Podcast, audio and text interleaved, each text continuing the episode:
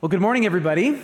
Today we are starting a new sermon series all about the book of Jonah. And I would venture to guess that even if you're not super familiar with the book, you probably have at least some idea of one element of what makes Jonah Jonah. So let's do a little bit of word association and see if you're thinking what I'm thinking. Ready? All right, uh, say it with me Jonah and the xenophobic nationalism. Oh, you said whale. No, you're right. Yes, that is people do think of Jonah as a story about a, a giant whale. It's actually a giant fish, but we're not going to get into that uh, today. And, and the reason is because that's actually not what the book of Jonah is really focused on at all. Yes, there's a giant fish, it plays a part, but the book of Jonah is actually, maybe this is surprising to you, it's got a lot more to do with an Israelite prophet's hatred towards an enemy nation and his how he wrestles, quite poorly, I might add, how he wrestles with God's inexplicable grace to that nation. That's why I called it xenophobic nationalism. We'll get into that in a few weeks. The book, it also has to do with calling, it also has to do with resurrection and new life. It's got a lot to say to us today. Today. and yes, there's a giant fish, okay?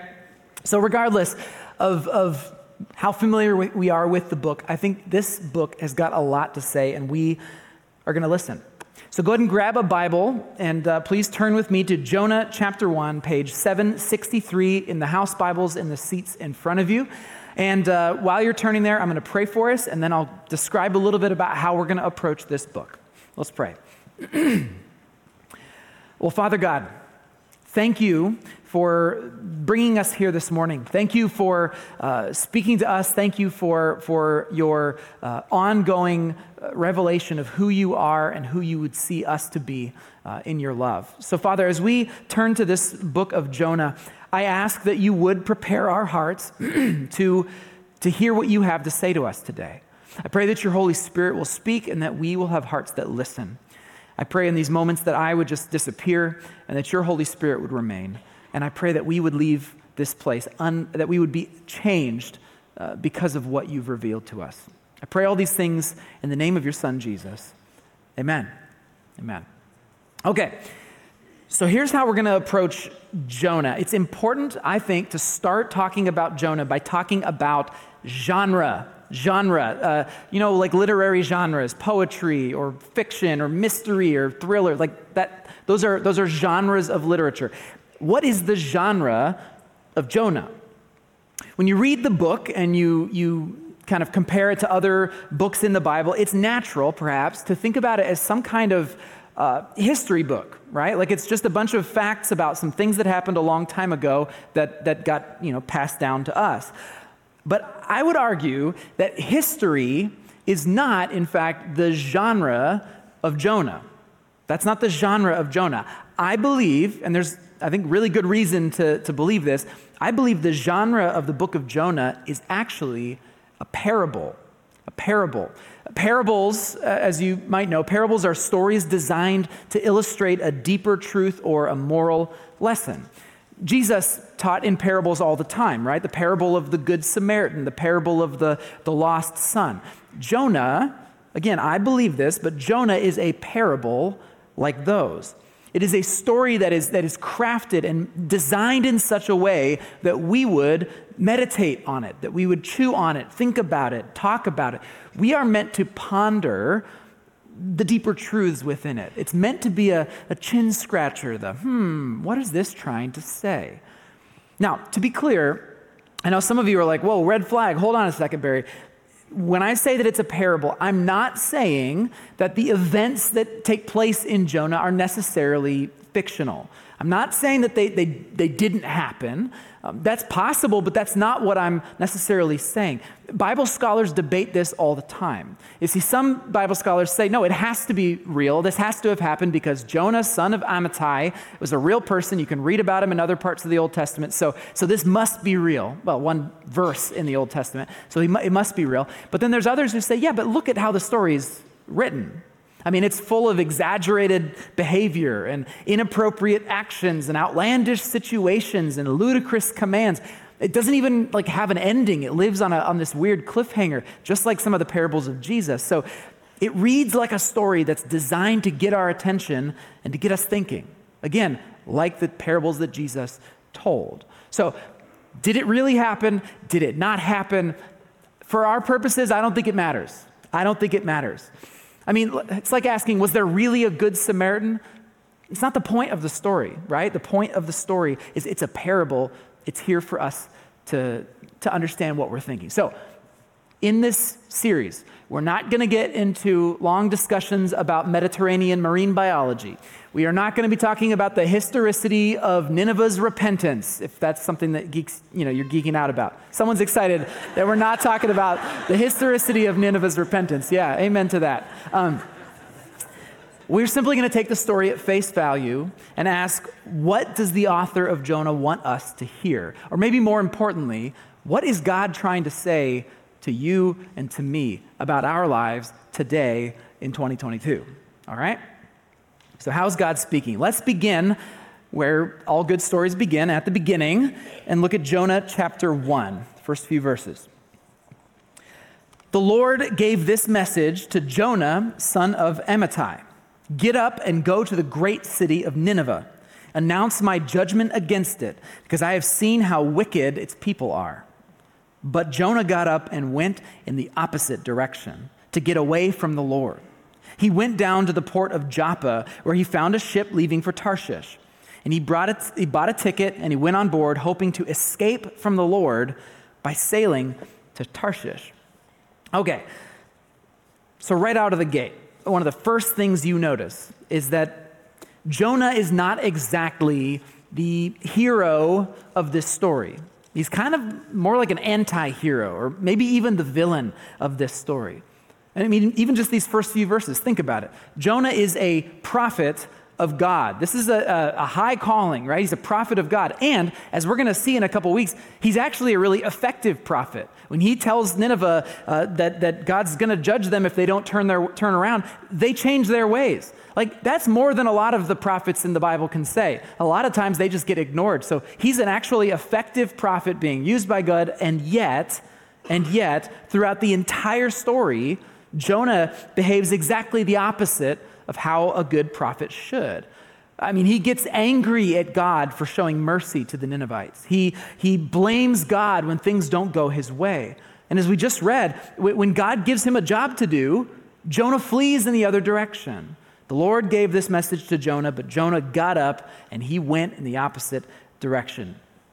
So that's not exactly the right behavior of a prophet. Compare that to some of the other prophets that we read about in the Old Testament, how they responded when they were called by God, like, like Elijah. Then the Lord said to Elijah, Go and live in the village of Zarephath near the city of Sidon. I have instructed a widow there to feed you. So he went to Zarephath. There it is. Or how about Isaiah? Then I heard, Isaiah speaking here, then I heard the Lord asking, Whom should I send as a messenger to this people? Who will go for us? And I said, Here I am send me. Here I am, send me. So, compared to how prophets usually act when God calls them, Jonah is not exactly a role model. He flees. He flees. Now, at this point, it's probably worth asking why. Why does he run away? Why does Jonah choose to flee? Why not go to Nineveh? Well, two big reasons. The first big reason has to do with something that we're going to talk about later in this series, but essentially, Jonah doesn't want Nineveh to hear about God's judgment. He doesn't want, to hear, want them to hear it because he knows that they might actually repent. They might actually change their ways and be spared from God's judgment. He doesn't want God to have compassion on them. He wants them to burn. He wants them to burn. So he doesn't want to go. That's, that's reason number one. But there's a, another, probably more obvious reason why Jonah doesn't want to go to Nineveh. And it's this fear. Fear.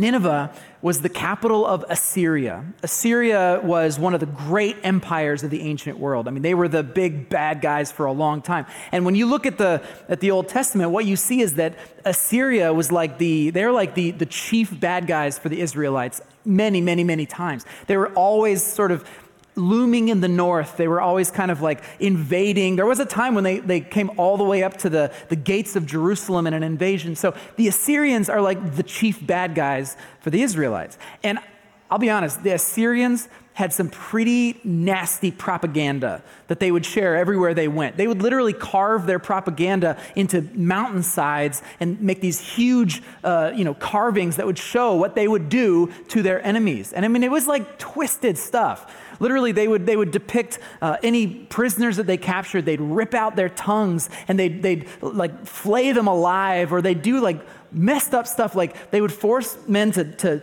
grind up the bones of their own father. Like, who even, who even comes up with that kind of thing? That's so messed up. So, that's the Assyrian reputation in the ancient world, right? They're just the, these twisted, powerful, evil, blah, whatever people. If you were in that position, if I was in that position, we would probably also be a little bit scared, okay? So you can't really blame Jonah for feeling a level of fear, all right? That's, that's what he's facing. God calls him to go to Nineveh, and for one of those two reasons or both of them, he says, Peace. No, thanks. I'm gone. See ya. I'm gone. Book's passage on a ship heads to Tarshish. And we don't know exactly where Tarshish is, but from all accounts, Tarshish was essentially as far as you could possibly get. It was like the ends of the earth for, for you know, maybe it was on in the coast of Spain or something. It was basically the end of the world. That's where he goes, as far as he could possibly get.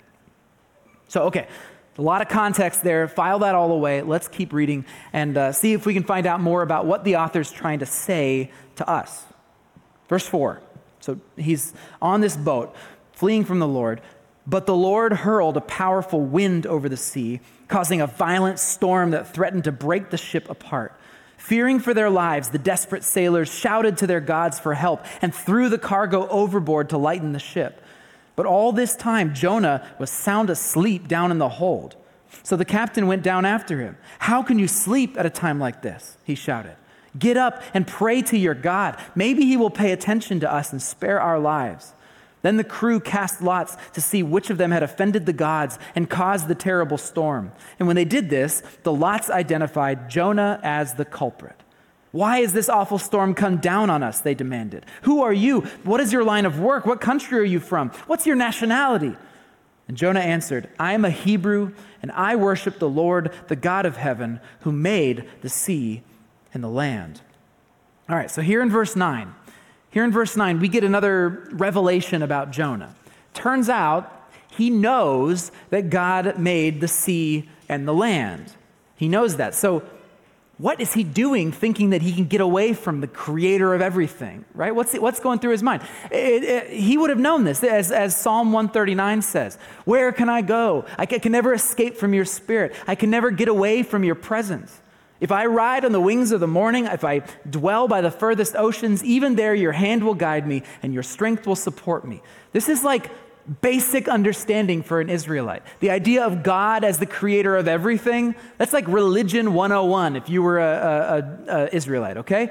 Religion 101. But Jonah's going around pretending like it's not true. Yet again, yet again, Jonah is being depicted as a pretty miserable excuse for a servant of God. He's an anti hero in this parable. He's not a role model. You know what he is? He's a cautionary tale. He's a cautionary tale. And oh, come on. How about the fact that he is fast asleep down in the hold while this, the sailors are like fighting for their lives and chucking stuff overboard, and he's just like, oh, I'm just going to take a little snooze. Like, come on, Jonah, stay classy, man. Like, that, help out. Pick up a bucket or something. I don't know.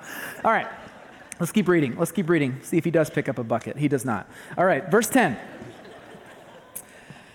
The sailors were terrified when they heard this, for they had already told him, or he had already told them, that he was running away from the Lord.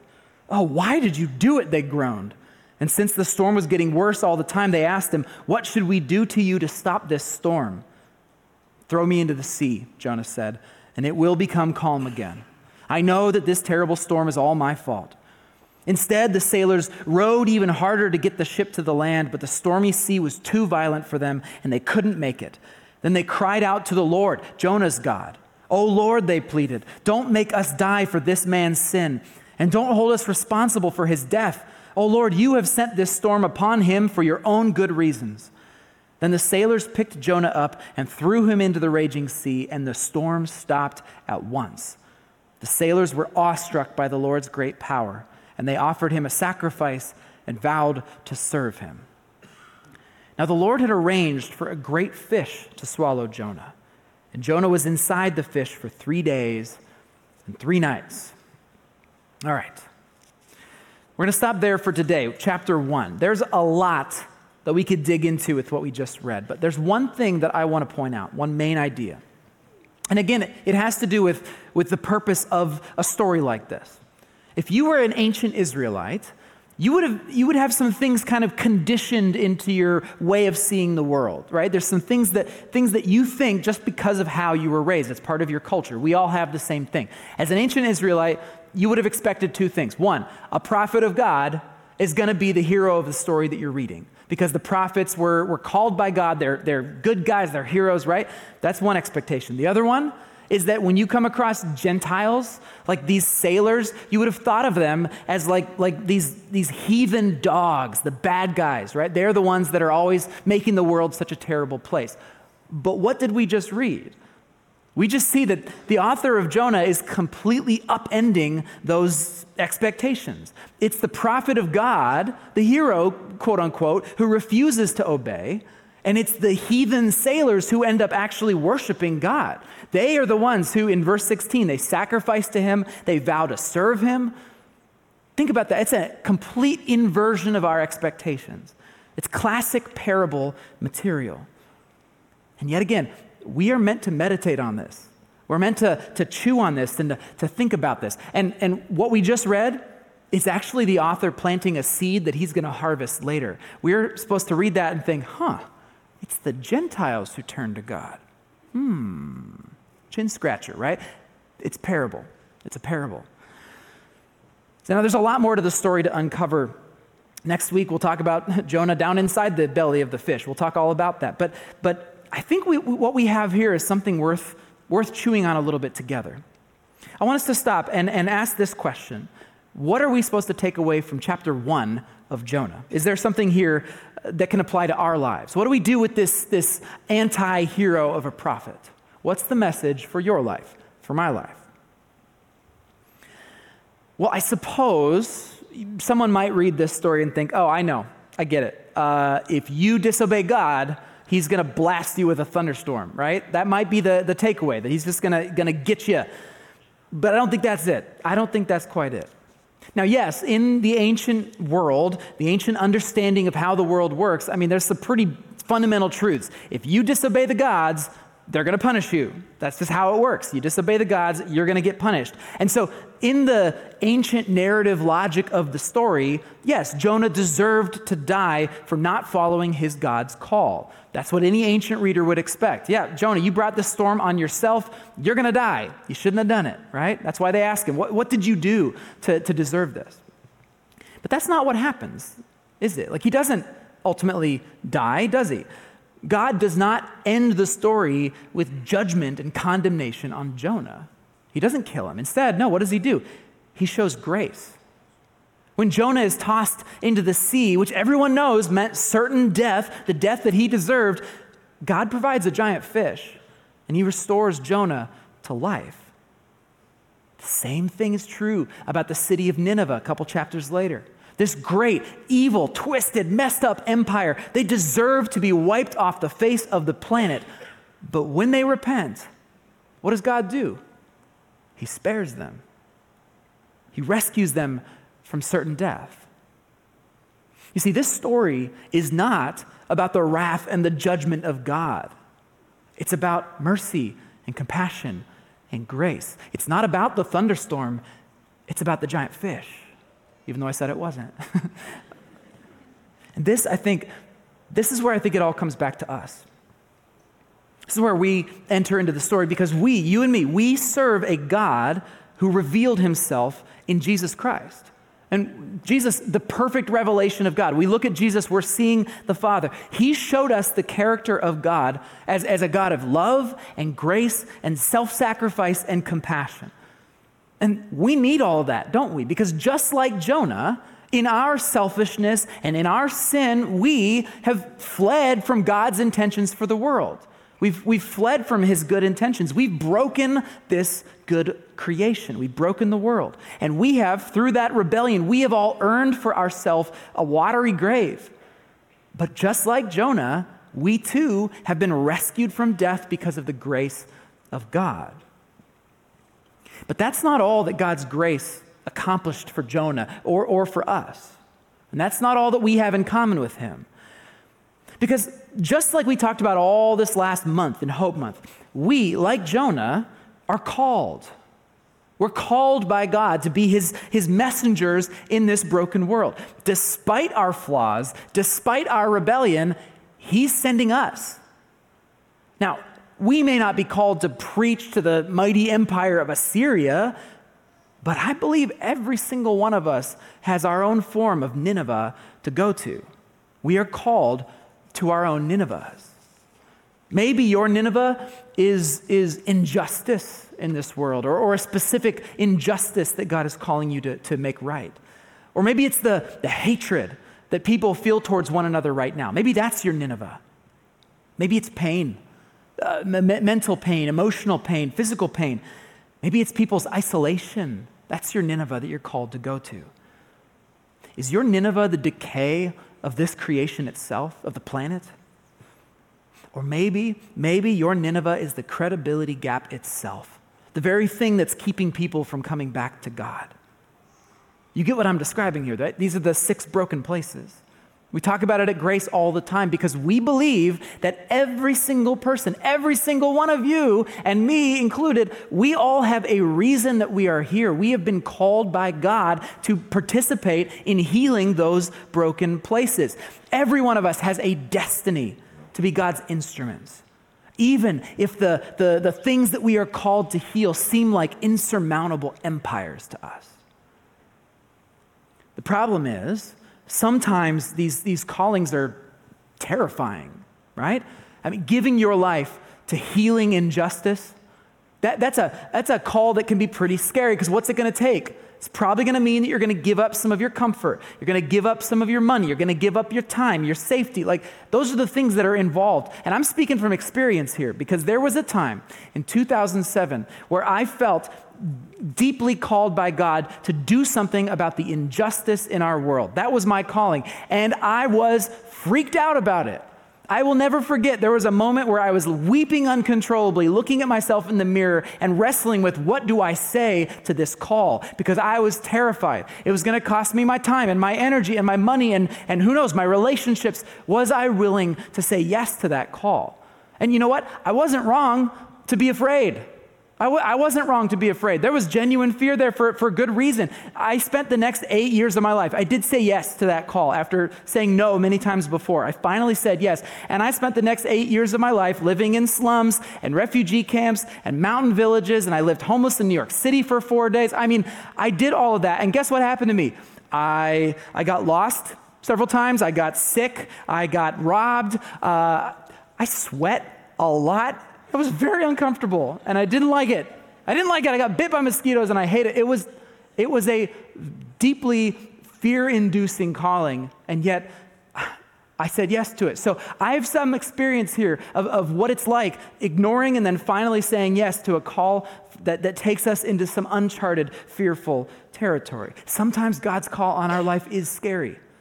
And maybe, maybe most of the time it is because He's always calling us beyond ourselves, out of our comfort zones. This is what the first chapter of Jonah has got me thinking about. That's what I've been chewing on and chin scratching over. If God is calling us to be His messengers, His instruments of healing in this broken, messed up, scary world, I think this has got me asking how are we going to respond to that call? What's our response? What's our, what's our posture when God calls us? Do you say yes to that? Do you go? Do you obey that call? Or do you turn tail and run to Tarshish? I mean, they've got great beaches, I'm sure. I'm sure you'll be really comfortable there.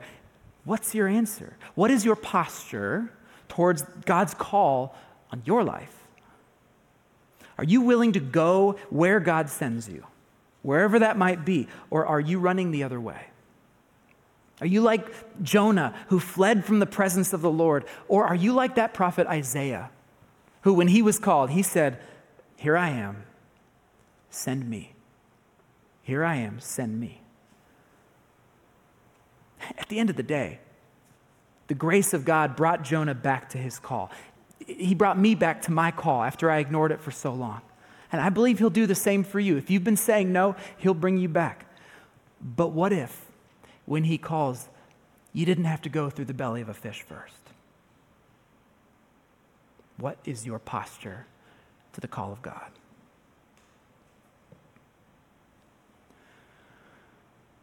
I want to tell you about a friend of mine, someone in my life who has absolutely answered the call of God and continues to answer the call of God on her life, despite plenty of reasons not to. Plenty of reasons not to.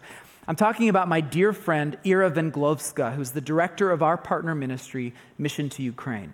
Uh, we've got a few photos here. If you look uh, at this first photo, which will be up in a second, Ira is in the floral print in the middle, just to the right of, uh, of the guy in the black shirt. Okay, Ira.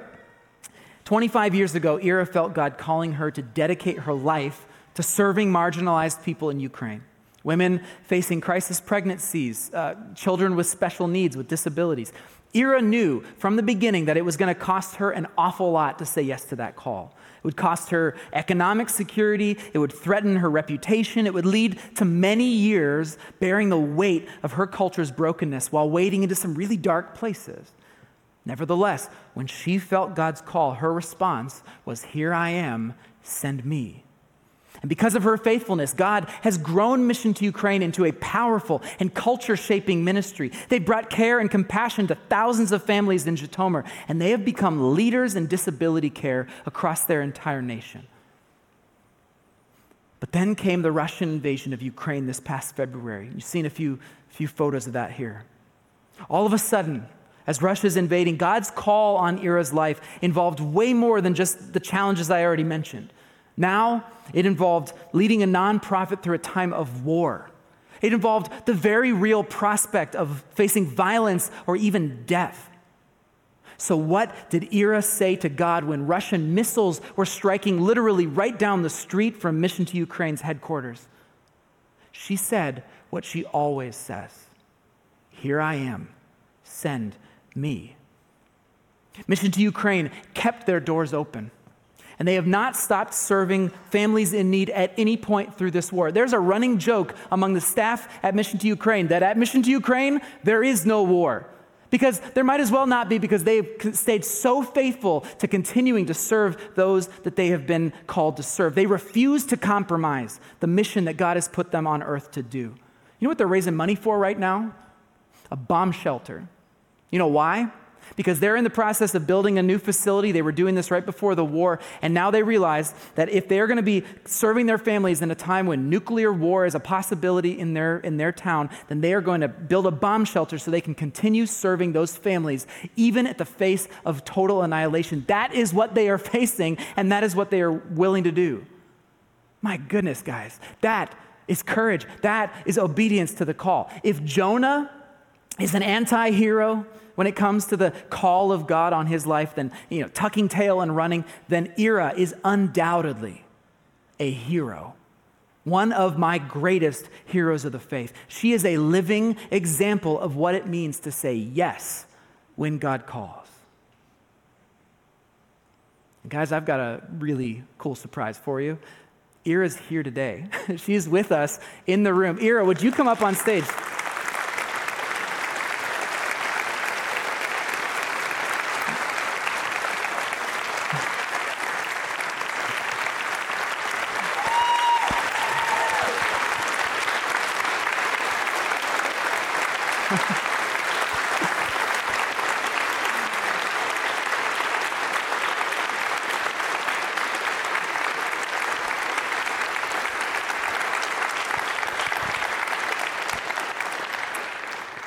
I forgot to mention, I, she did ask that there would be no applause. So just, if you could go back and just not do that, no. She's so humble. She didn't want, she's very uncomfortable right now and doesn't like the, uh, the recognition. But you're a, yeah, you've earned every single bit of applause from all of us. We are very grateful for you and very proud of you. Uh, Ira, thank you for being with us today. Uh, Mission to Ukraine just had their 25th anniversary celebration. That's why she's here in the U.S. But when do you head back? Uh, uh, we're heading back tomorrow to go to Virginia, and four days later, we're going home. Going back to Ukraine, mm-hmm. yeah. So, Ira, I would love for you to share a bit with us about what, how do you think about God's call on your life? How, how have you thought about what that call was and also maybe what, how you see that call now? Good morning, Grace Church, and thank you, Barry, for letting me come here and share a little bit. Um, when I became a Christian in mid 90s, God gave me a dream to um, commit my life to a ministry, and I didn't know what a ministry is. There were no ministries in Ukraine at that time. And when the Lord gave us an opportunity to come and help in a very, very dark place, an opportunity to save lives and bring God's light, we knew, I knew exactly, that's it. That was God's call. And now, 25 years later, we've gone through many difficult times, but I can tell you that when you are in the center of God's will, this is the best place to be. Right now, during the war, our staff, our whole staff, is in Zhytomyr, Ukraine, and God is giving us peace. We know we are where we need to be, and we are doing what God needs us to do. Hmm. I imagine although I probably can't even imagine, that there's a lot of fear that you have to face on a daily basis. Fear of, of I mean, when the invasion was happening, there were fear, fear of, of missile attacks, fear of death, fear of, of what will happen to the, to the men in your city who are being sent off to war. Fear is, is, has got to be a normal part of it. How are you feeling about the fear that you're facing, and how are you processing what you're experiencing? We as the full invasion uh, started on September 24th of this year, um, the whole country was in complete shock because none of us believed that it's actually possible in the 21st century. A huge country attacking a little tiny country that has no weapon, no army, no ability to protect ourselves, and they just move in. And they don't just move in to fight our army, they focus and concentrate on torturing and killing civilians. And when something this massive comes at you, you know no human action can do anything. You completely depend on God. And more so, we knew there are 600 families with very sick children who are not able to evacuate, and they completely depend on us to give them food, to give them medicines, and to bring the word of comfort and the word of hope. And so we didn't really have time to think much, to process much. There are families, there are kids who are scared, who are praying in their basements, and we are there to come help them. And actually, even right now, as I'm talking, there is an air raid siren for the whole country. And that means uh, Russia is sending bombs and missiles, and we don't know where they're going to land. Hmm. And at this time, we know we are there to pray, to comfort, and to do what God has us to do. Wow. You are very much acting as Jesus himself to that community. You're the light, you're the salt. It's incredible. Yeah. Ira, how can we pray for you? Obviously, there's probably the obvious things for safety, for security, but what, how can we pray for you? How can we pray for mission to Ukraine and for Ukraine as a whole? We want to do to the very end. We don't know what God has for us. We know He has a plan. We don't understand it right now. But we know that He has a very, very important role for us, and now is the time when His light would shine the brightest. So pray for the strength for the church, for the body of Christ in Ukraine, for mission to Ukraine, to go, to stay, to serve. But it's, the situation is terrible, and so our biggest prayer right now is for the Lord to stop this, to bring this to the end, to give us victory, so that our country could heal and rebuild. Hmm. Well, we're going to do something a little different. Normally, this would be the point where I would pray for Ira on behalf of us. But before I do that, Ira, would you be willing to pray, however God leads you to pray for Ukraine, for mission to Ukraine? And we'll pray along with you in support, and then I'll pray for you. Yes, okay. Let's pray. Our big, almighty, all omnipresent, almighty, all merciful, good, kind, merciful God, we come to you as your body as your children, not understanding, Father, what you are doing right now in Ukraine. But we know you are there. We see your hand. You have brought us to the day like this, and we're still here. And Father, at this time, I ask you to unveil your plan. I ask you to move mightily and not just to save, Father, physically, even right now, as missiles are flying over our whole country, but we're asking you, Lord, to shine your light so brightly that when you give us victory, Lord, the whole world will know it's you. They will recognize your hand, they will recognize your mercy, so that your name could be praised mightily in our country and in the whole world. Lord, I thank you for this church. I thank you for this body of Christ. They are 5,000 miles away, but they care and they love and they pray. And I ask you to bless them, Father, and multiply your grace upon them. We trust you, Lord. We trust you, our lives and our future. And we ask for your protection and for your will. In Jesus' name, amen. Hmm. And Father, on behalf of this whole community, I want to pray for Ira, for Mission to Ukraine, and ask, Father, for your hand of mercy and strength to be on them. I pray as they face the unknown future they're, they're facing, that you will fill them with light, that you'll fill them with hope. Let them be the salt and the light of the earth, that they would be shining beacons of your love and of your grace, even in this terrible time. I pray specifically for the families that are being served by Mission to Ukraine, that they would experience uh, your, your Holy Spirit's presence close and, and dear to them, Father, in this dark time. And I pray, Father, that for all of those who are working to make mission to, to Ukraine possible, I pray that you would give them strength and you would give them courage. And for Ira specifically, Father, you have called her to this great task of leading mission to Ukraine through such a challenging time. I pray that you would, you would uplift her on the, the, the dark days where it seems like there is no hope. Would you rush in with your Holy Spirit and give her a fresh wind of hope? And Father, would you give her just that unique supernatural mix of strength and, and compassion would you allow her to be strong and faithful, yet loving and tender at the same time? Let her be the leader that you have called her to be in this time, it, it, more than any other. Father, would you walk with her? Would you give her your strength? Would you give her your presence? I pray all these things. We pray them together, agreeing as one church to another. We pray these things in the name of Jesus. Amen. Amen. Thank you, Ira. Thanks for watching, but don't stop there. We want you to find community at Grace Church, and the first step in doing that is going to gracechurch.us/hub. There you'll find other sermons, details about upcoming events, and other important announcements. And make sure you subscribe to our channel so you don't miss out when we post something new. Thanks again for watching. We'll see you next time.